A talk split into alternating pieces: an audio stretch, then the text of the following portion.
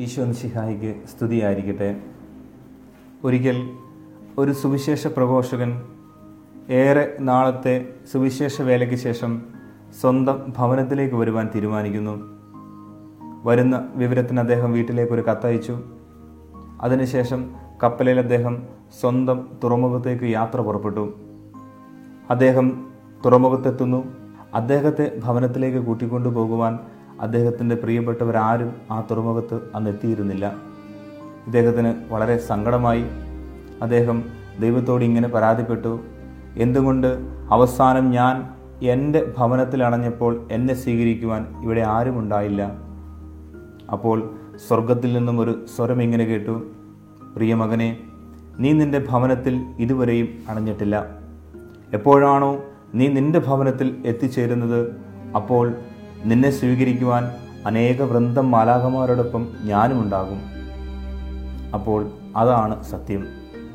ഇത് നമ്മുടെ ഭവനമല്ല. ഈ ഭൂമി നമുക്കൊരു വാടക വീട് മാത്രമാണ്.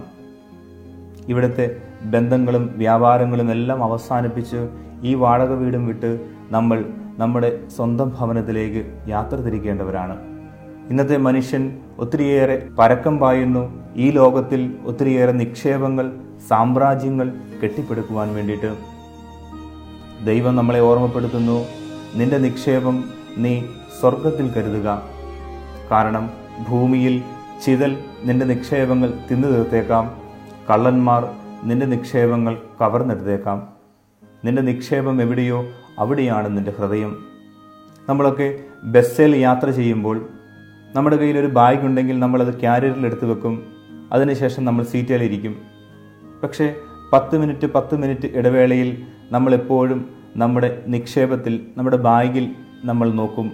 കാരണം അതാരെങ്കിലും എടുത്തുകൊണ്ട് പോയോ എന്നറിയാൻ. നിന്റെ നിക്ഷേപം എവിടെയോ അവിടെയാണ് നിന്റെ ഹൃദയവും. നിനക്ക് നിന്റെ നിക്ഷേപം സ്വർഗത്തിൽ സൂക്ഷിക്കുവാൻ സാധിക്കണം. താമര നൽകുന്ന വലിയൊരു പാഠമുണ്ട്. താമരയുടെ വേരുകളൊക്കെ ചെളിയിലാണ് പക്ഷേ താമരയുടെ പൂക്കളുണ്ടാകുന്നത് ജലത്തിനു മുകളിൽ സൂര്യൻ അഭിമുഖമായിട്ടാണ് ഈ ചെളിയുടെ ഒരു ലാഞ്ചന പോലും അതിന്റെ പൂവിന്റെ ഇതളുകളിലില്ല. ഇപ്രകാരം നീ ഭൂമിയിൽ നിൽക്കുമ്പോഴും ഭൂമിയിൽ ജീവിക്കുമ്പോഴും ഭൂമിയുടേതല്ലാതെ സ്വർഗത്തിന്റെ മകനും മകളുമായി ജീവിക്കുവാൻ നിനക്ക് സാധിക്കട്ടെ. അതുകൊണ്ട് ഇരുപത്തഞ്ച് നോമ്പിൽ നീ നിന്നോട് ചോദിക്കേണ്ട വളരെ പ്രധാനപ്പെട്ട ചോദ്യം അതിതാണ് ഈ ലോകത്തിലെ നിന്റെ അധ്വാനങ്ങൾ നിന്റെ പ്രയത്നങ്ങൾ നിന്റെ ഉത്കണ്ഠകളെല്ലാം. അത് ഈ മണ്ണിന് വേണ്ടിയാണോ അതെയോ വിണ്ണിന് വേണ്ടിയോ? ആമേൻ.